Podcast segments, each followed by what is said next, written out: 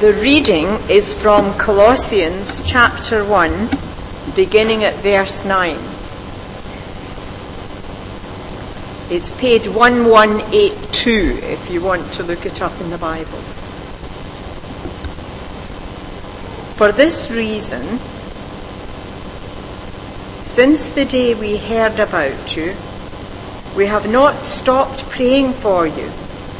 We continually ask God to fill you with the knowledge of His will through all the wisdom and understanding that the Spirit gives so that you may live a life worthy of the Lord and please Him in every way, bearing fruit in every good work, growing in the knowledge of God, being strengthened with all power according to His glorious might, so that you may have great endurance and patience, and giving joyful thanks to the Father who has qualified you to share in the inheritance of his holy people in the kingdom of light.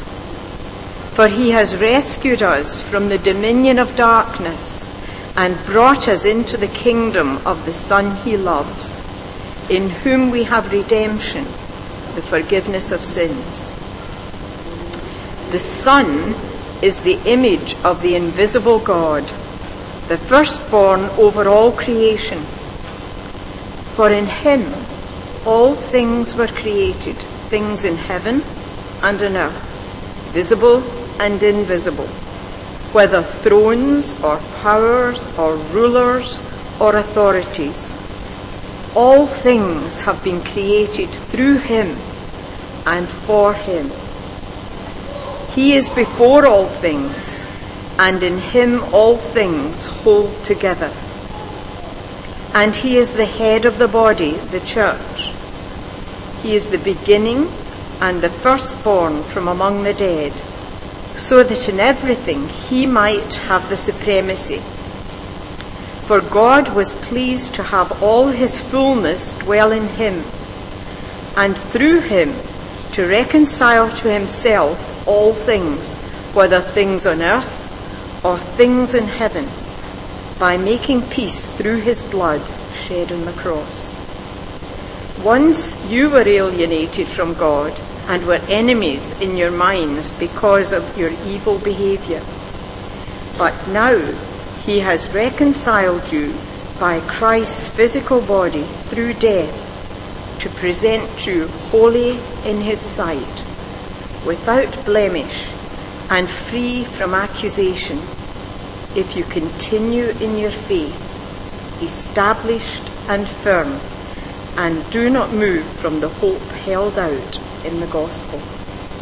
This is the word of the Lord.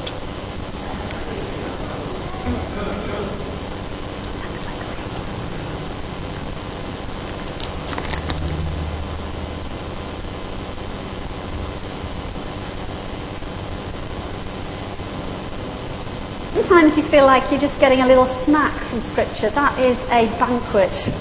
We can't possibly devour everything in it in the next few minutes. Uh, today, as we said, is the Sunday that we call Christ the King. Christ the King is a relatively uh, recent festival in the church's calendar.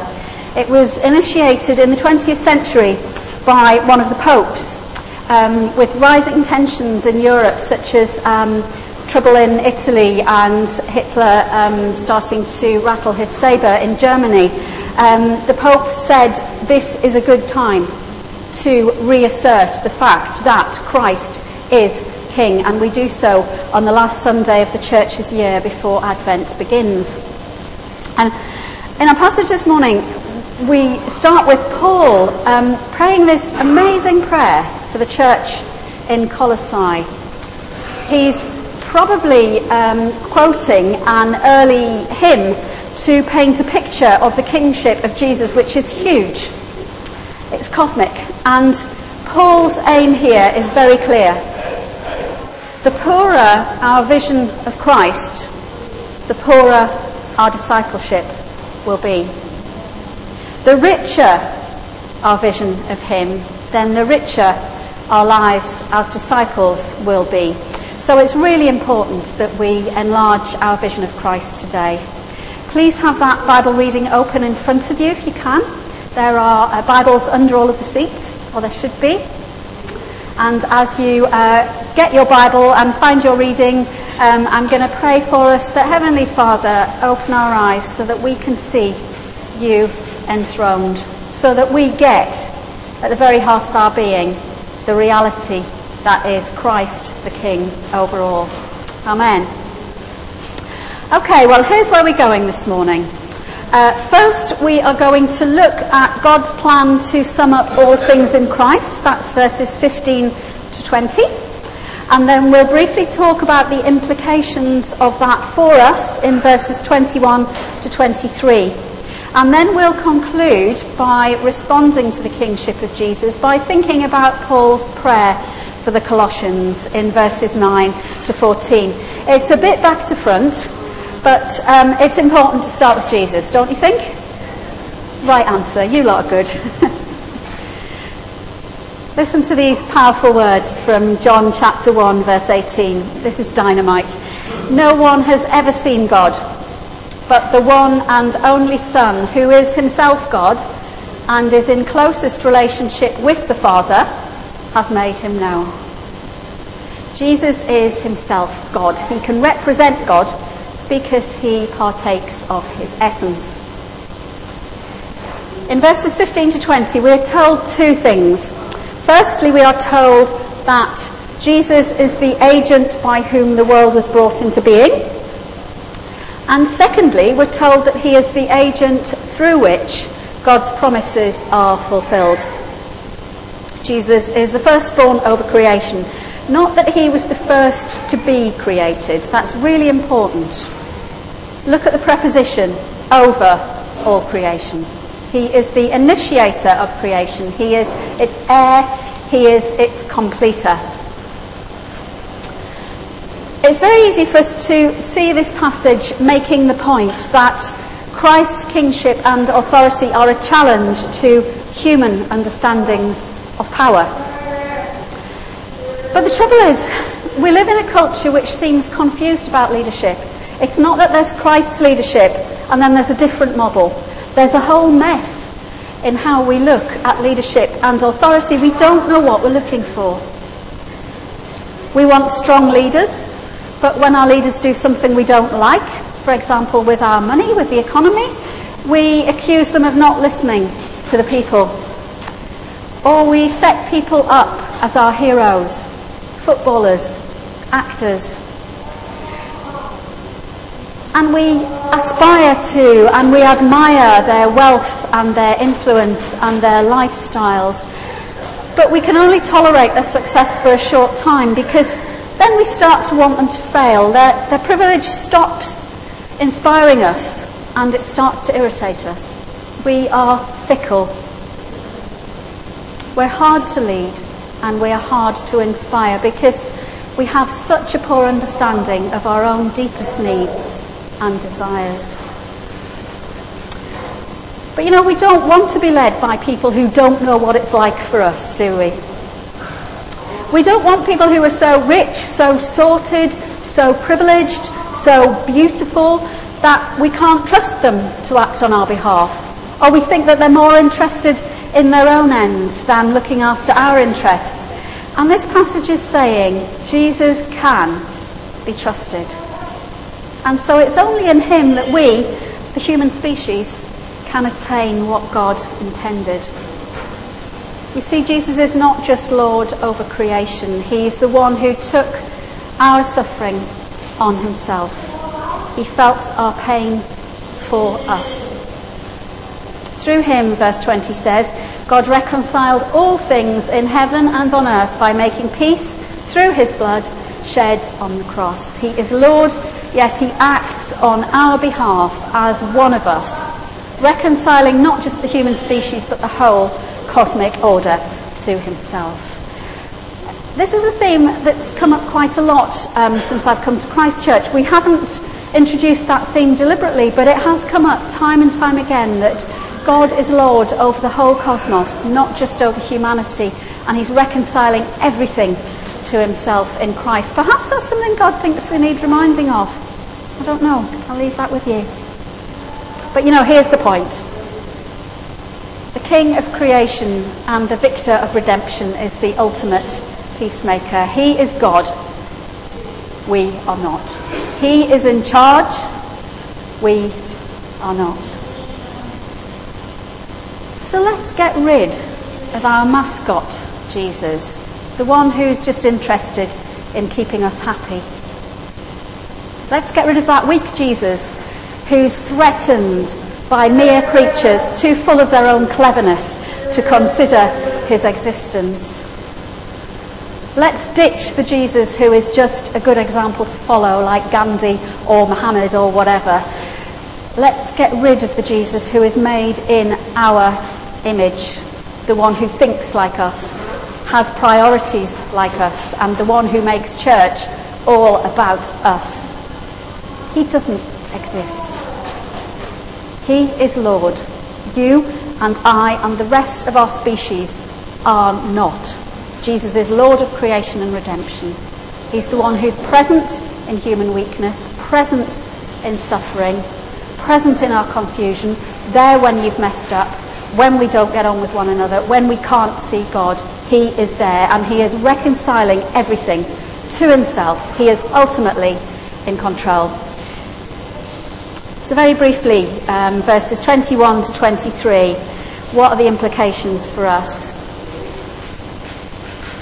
Once you were alienated enemies, the passage tells us, and now you are reconciled and liberated the church in Colossae knows Christ to be King, and that reality changes everything. It's a completely new state. Now, just as Lynn and Pete this morning have come and dedicated their marriage, when you're married, everything changes. It's a new state. Get a new name. It's a new unit in the community. Everything has changed. And it's a bit like that when Christ is King. Everything has changed. Faith is not just something which adds a bit of value to your existence. Jesus is the meaning of your existence, church. He changes your existence. He's rescued you from darkness and put you into his kingdom. We have conceded the throne. He is king. Which leads us to our final point, which is uh, verses 19 to 14. Please do glance at that. I'm going to ask you to look at it in a second. Paul speaks of God filling them with the knowledge of his will, and he doesn't mean there, let's get this straight, he doesn't mean accumulation of facts. Okay? He means godly living. Now, if you love me, Jesus says in the Gospels, if you love me, you will just do what everyone else around you is doing. Is that right? No. If you love me, says Jesus, you will obey my commands. So Paul prays that they will bear fruit in good works, that they will grow in knowledge, that they'll be strengthened by his power, endure patiently, and be grateful. I wonder as you look down at that passage, which of those themes strikes a chord with you? Fruitful lives, good works, growth in knowledge, knowing God's power, patient endurance, gratitude. Living lives which show that we are servants of the King, not servants of our own ends, not slaves of our culture. I want you to just take a moment to look at that passage and think about which of those categories God might be speaking to you about this morning.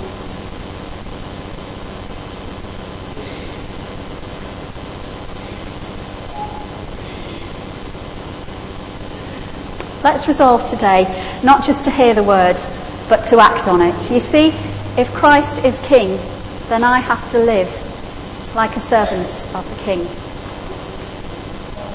So you don't just work in Sainsbury's, you are a servant of Jesus in Sainsbury's.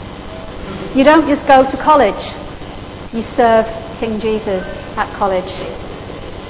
You don't just come to church to get fed, you come to church to serve the King.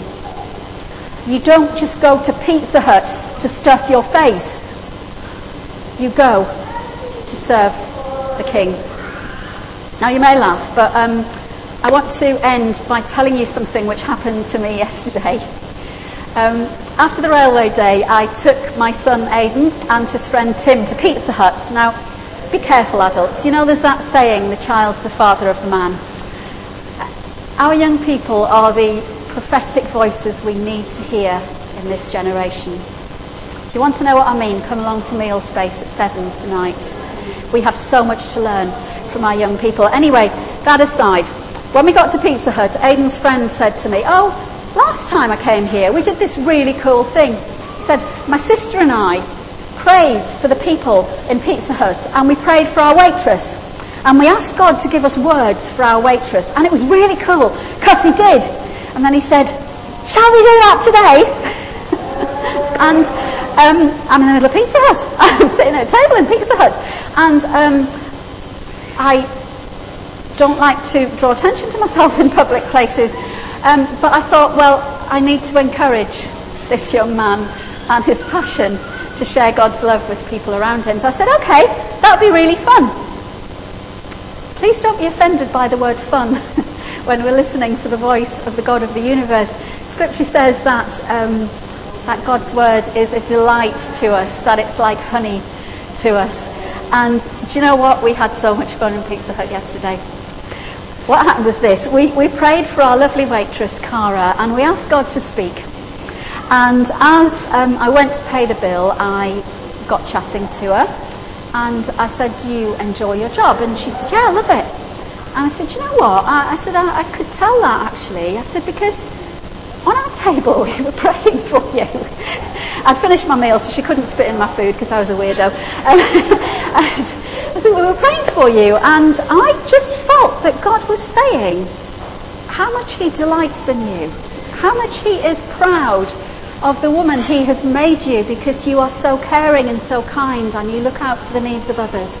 And so I just feel like God is smiling as He's watching you do your job.